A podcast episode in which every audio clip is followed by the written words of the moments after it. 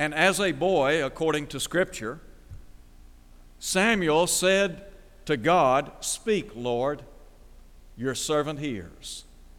Every time we open this book, what we're saying is, "Speak, Lord, your servant is hearing." We want to do what the Lord has said. We want to put into practice the simple teaching of the Son of God. And here is Mary, and she is sitting intently at the feet of Jesus. And Luke tells us she heard him. She heard his word.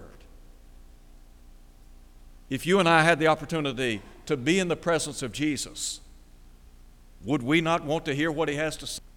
If we had the opportunity to invite him into our home,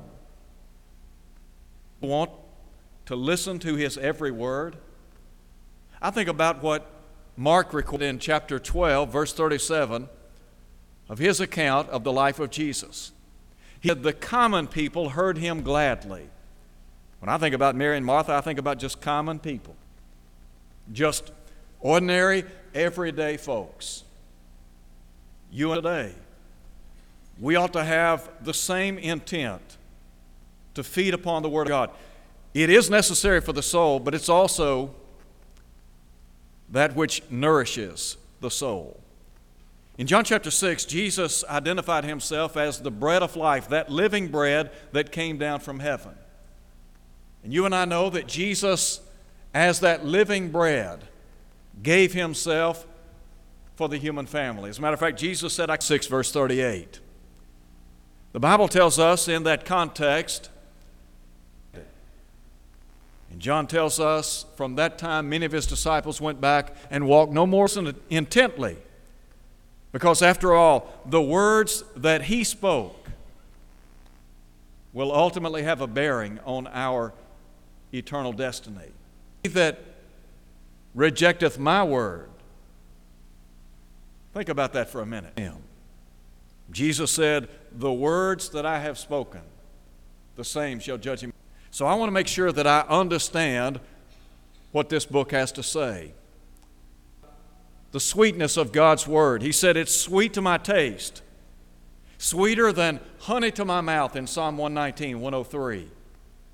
The psalmist of old intently delved into the word of God and meditated on that word day and night, as the psalmist said in Psalm one at verse two. And so the word of God will nourish the soul. Peter said in First Peter chapter two, verse two, "As a newborn baby, desire the sincere milk of the word." Why is that? "That you might grow thereby." You want to grow as a Christian? You want to be mature in what you ought to be as, as one of his children? You got to feed on this book. You got to nourish your, your soul. There, there have been a lot of important writers. There have been a lot of important people down through time. And we could go back and we could look at some of the famous figures of history, individuals that have left, as we would say, their mark on the world in which we live. But do you know of anyone that has made a greater impact on human history than Jesus Christ, the Son of God? I don't know of anyone. Just a few days ago, a lot of people assembled in this city, or in the Mid-South, in Memphis, to think about, reflect on the life of Elvis Presley. A lot of folks from around the globe came.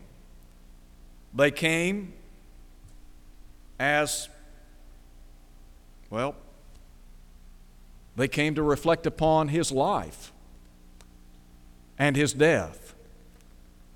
It's been about thirty-seven years since Elvis stepped out into eternity. It's amazing to me the hundreds, the thousands of people that will come together for a candlelight vigil. And yet, how insignificant that is in comparison to the countless thousands and millions of people that for almost two thousand years have come together to reflect upon the death of God's only begotten Son. Paul said in First Corinthians chapter eleven, verse twenty-six, as often as you eat this bread and drink this cup, he said, you show forth the Lord's death till he come, making a mark on the human family. There is no one in history that has ever made an impact like Jesus. Great men, famous men, absolutely, but all pale in comparison to the Son of God. And so God's Word is what nourishes the soul. It's the only thing that can nourish, nourish the soul.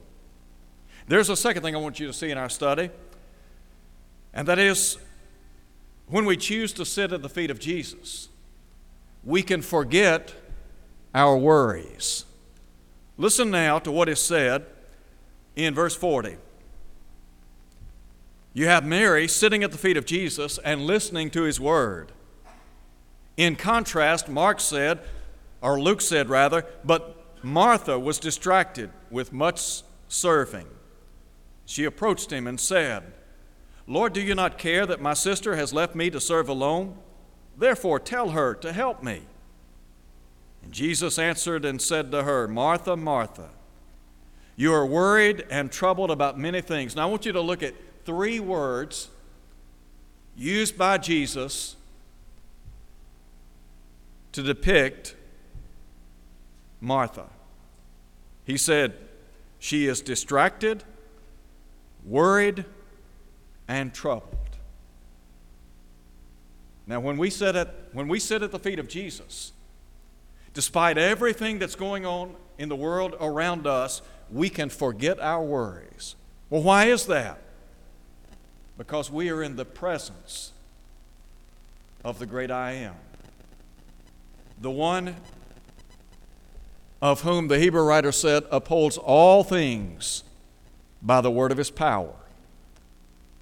In Matthew chapter six, Jesus asked what I believe to be a profound question. And the reason I bring this up is because of what is said about Martha. She was distracted, worried, and troubled, and then note, about many things. When we, when we think about what Jesus said about Martha, I want to ask this question. How many of us can identify with what the Lord said about her? How many of us feel the same way? We're distracted, we're worried, and we're troubled about many things in life. So in Matthew chapter six, here's what Jesus asked in verse twenty-eight. Why do you worry? Now think about that for a minute. Here is Mary sitting at the feet of Jesus. She's listening to his word, and Martha is distracted, worried, and troubled about a lot of things. So Jesus asked a question that continues to penetrate the hearts and minds of people. Why do you worry?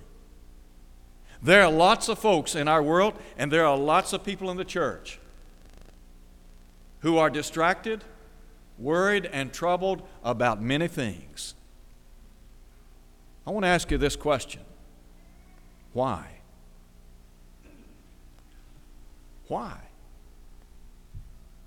Now, by implication,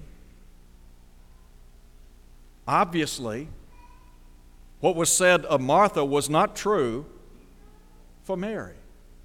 I don't think Mary was distracted, worried, or troubled about many things, but not so with Martha. What we need to understand is that when we are distracted and worried and troubled about many things, we need to remember that we serve the Lord and that He is, number one, compassionate. The Lord is compassionate. We are members of the human family. He understands what life's all about. As a matter of fact, Jesus has been here. He has lived. He has faced the difficulties, the trials, and the tribulations of life. He has experienced humanity. and yet out of all of that, he's compassionate and understanding. The Bible tells us in Mark chapter one that a leper approached Jesus on one occasion. And he said, "Lord, if you are willing, you can make me clean." And the Bible says that Jesus put forth his hand and touched him and said, "I'm willing, be, be clean." But Mark prefaces that by saying that Jesus was moved with compassion. The Hebrew writer said that we have not a high priest who cannot be touched with the feelings of our infirmities, but was tempted in all points like as we are, yet without sin. I think about Jesus understanding my plight here on planet Earth. The Lord understands. Not only is he compassionate and understanding, but based on what I read in Scripture, he cares.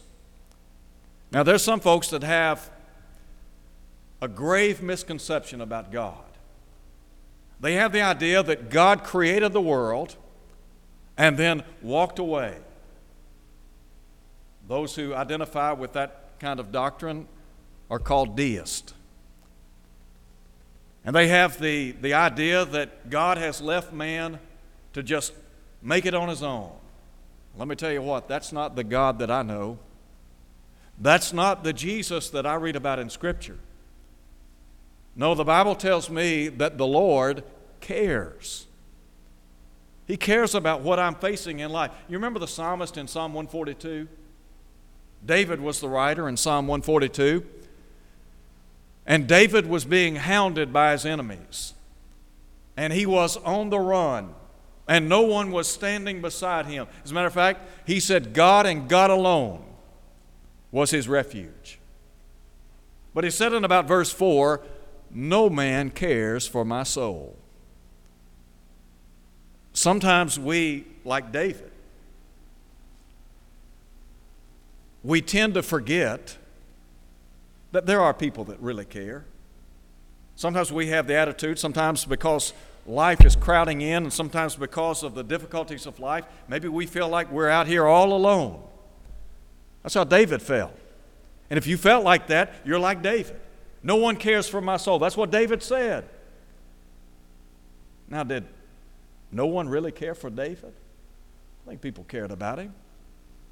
But God in heaven cared about him. The Lord cares. If it were the case that every single person on planet Earth were to turn their backs upon us, the Lord would still care. Why Peter said, "Casting all your care on him." Well, why is that, Peter? Because he cares for you. When you read Matthew to Revelation, go back and read the Psalms. Let me tell you what, you want a, you want a point driven home over and over again? You know what that point is? God cares about you. God is interested in where you are in life. So, the Lord's compassionate. He is caring. Let me tell you something else about the Lord. He's concerned.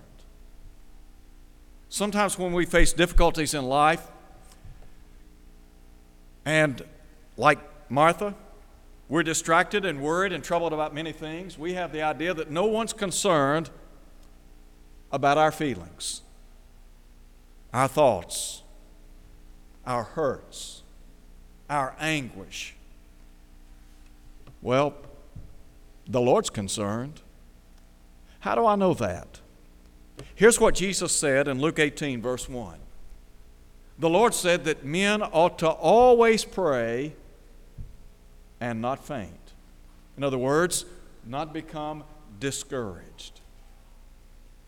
What Jesus is saying is, because he cares and because he is concerned about our mental state, our physical welfare, because he is concerned about us as members of the human family, he wants us to go before the throne of God, and there's a reason for that. Because we can lay before him all of our troubles, all of our worries, all of our distractions. Let me tell you what, there is not a load too heavy to put on his throne. I promise you. There's not anything that you're bearing in this life. And it may be the case that you feel like you are cumbered with a load of care. Let me tell you what. God in heaven, he can handle it. And when I say he can handle it, I mean he can handle it. The writer of Hebrews said, "Let us therefore draw boldly unto the throne of grace, that we may receive mercy," and listen to him, "and find grace to help in time of need." I can, as Jesus said, enter into my prayer closet. And I can get down on my knees and I can lay before the throne of God all of my feelings and all of my hurts and all of my worries and distractions and the troubles that I have in this life. And I can walk away knowing that I have put it on the throne of somebody that has the ability, the power to do something. There are folks in this world, and there are people in the church that are facing, as we would say, uphill battles in life. And I can lend an ear, I can lend a voice of encouragement, I can pray with them, but look, I have limitations. There's only so much I can do. But when we when we when we go before the throne of God, we're going before the presence of an all-powerful God. Read Psalm one thirty-nine. The Bible says we have been fearfully and wonderfully made. The very God that made this universe, if he could make the world and uphold the world by the word of his power, don't you think he can help us? The psalmist in the long ago said, "I will lift up mine eyes to the hills." And then he asked the question, "From where does my help come?" He said, "My help comes from the Lord, who made the heaven and the earth." Here's the point. The psalmist is saying, look, I can go to God for help. Why? Because this is the very being that made the world, the universe. He can make the world, make the universe. He can help me with whatever I'm facing in life. There's a third thing I want you to see very quickly, and that is when we choose to sit at the feet of Jesus, we can focus on his will. Now, listen again to what Luke said in verse thirty-nine. Mary sat at Jesus' feet and heard his word. Now look at verse forty-two. And this is what Jesus says to Martha after she said to the Lord, "Do you not care that my sister has left me to serve alone? Therefore bid her to help me." And Jesus said, "One thing is needed, and Mary has chosen that good part which will not be taken away from her."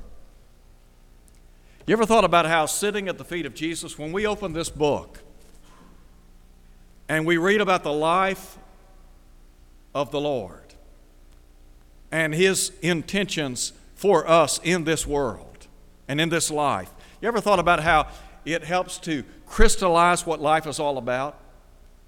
It, it brings clarity to life. There are a lot of people in our world today, they have no sense of direction in life, do they? They lack focus.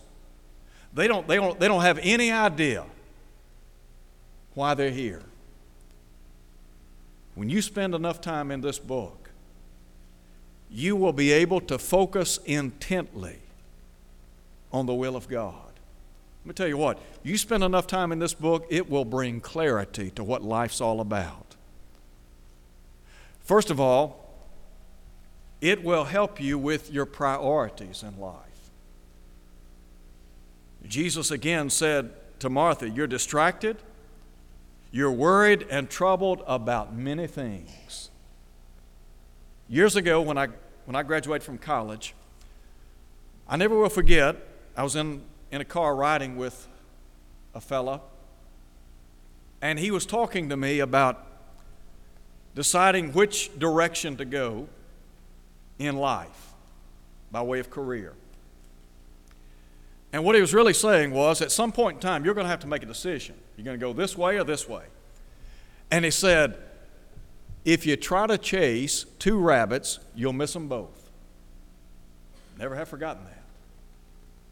Sometimes we need to step back and evaluate, or maybe even reevaluate our priorities in life. You ever thought about how plain and concise Jesus was in the selection of his words? Hard to misunderstand what Jesus said. Over and over again, you can read what he said. You can't misunderstand what he said unless you have help. For example, Matthew six thirty-three, seek first the kingdom of God and his righteousness. All these things will be added to you. What'd you say, Jesus? Seek first. That means before anything else. When I sit down and evaluate my life and focus on his will, I understand first and foremost, here's what the Lord wants from me. He wants me to put him and his will before anything. That word first denotes in time and in place of importance. He's saying, you've got to put me before anything. The more time you spend in this book, that's the conclusion you'll reach. God's not just interested in a, in a small slice of your life. He doesn't want just a piece of you. He wants all of you. He wants one hundred percent consecration to him and him alone. Remember what Paul said in Galatians two twenty, I've been crucified with Christ. He said the life, well, he said, I've been crucified with Christ. It is no longer I who live, but Christ who lives in me. All Paul was saying is, the Lord's first. And then there's a second thing. Not only does he help us with our priorities, but I think as we sit at his feet and focus on his will, we come to appreciate where our passion should be in life. I know that right now there are a lot of folks that all they can talk about is football, because in just a few days it's going to begin. There is a lot of money spent on the radio, on television. Everybody wants to talk about football. Why? Because that's their passion. Well, as a child of God, you know what our passion is supposed to be? I'm not saying we can't like football. We ought to, you know, there are a lot of things that we like to do. But we ought to have a burning heart for God. Jesus said that we're to love the Lord our God with all of our heart, soul, and mind. He said this is the first and great commandment. The Lord's saying that I need to love him supremely. With every fiber in my body, I need to love him with all of my heart, soul, and mind. So, what about my love for him? Revelation chapter two at verse four, the Bible says that when Jesus looked at the church in Ephesus, he said, nevertheless, I have this against you, you've left your first love. Sometimes our love for the Lord grows cold because we don't sit at his feet enough. If you don't spend time with the Lord every day, guess what? You will not have your priorities right, and your passion will not be what it ought to be. There's a third thing. I believe that when we sit at the feet of Jesus and focus on his will, we come to understand what this pilgrimage in life is all about. What is life all about? Now, there are a lot of people that will tell you it's all about the here and now. It's all about, well, it's all about happiness. It's all about contentment. It's all about how much I can get out of the world. There are a lot of people that are filling their bank accounts. They are accumulating land and stocks and bonds and a whole lot of things. But you know what? One day, when life comes to a crashing halt, all that quote-unquote stuff that we've been accumulating and building up, all those things, they're going to stay behind. That's why Jesus said, lay not up for yourselves treasures on this earth. You've got to make a choice in life. You've got to understand that you are only here for a short period of time. One day, this life as we know it, it's over. That's why the psalmist said, teach us to number our days, that we may apply our hearts to wisdom. One day, we're going to check out of this world. And so, when we check out, the only thing that's going to matter, our relationship with the Lord. How did we live here upon this earth? Peter talks about in First Peter chapter two, verse eleven, how we are strangers and pilgrims. And he said, abstain from fleshly lust, which war against the soul. In Second Corinthians chapter four, Paul, in the long ago, said, we look not at the things which are seen, but at the things which are not seen. The things which are seen, he said, are temporary. The things which are not seen are eternal. When you sit at the feet of Jesus, you understand what this life's all about. There's a, there are a lot of blessings to be had in this life, and God is a bountiful God. Every good and perfect gift comes from Him.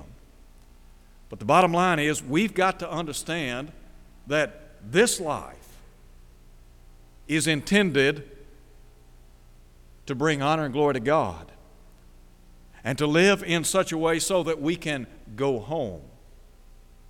I'm not talking about where you live now. I'm talking about going home to be with God. So, I want to encourage you. Sit daily at the feet of Jesus and learn the lessons that He intends for you to learn. In closing, are you a Christian? If you're not a Christian, I want to encourage you, come to Christ. The Bible says that Jesus came that we might have life and have it more abundantly. He can give you a blessed life, a happy life, a good life, but you got to come to Him. Here are the terms. Believe it, believe that He's the Son of God. Hebrews eleven six. Repent of your sins, Acts two, verse thirty-eight. Confess the name of Christ, Acts eight, verse thirty-seven. Be immersed for the washing away of your sins, Acts twenty-two, sixteen. And be faithful until death, Revelation two, ten. And maybe you're here tonight and you're not faithful. We'd like to pray with you and for you. And we believe that God will abundantly pardon all of your sins, First John one, nine. Would you come as we stand and sing?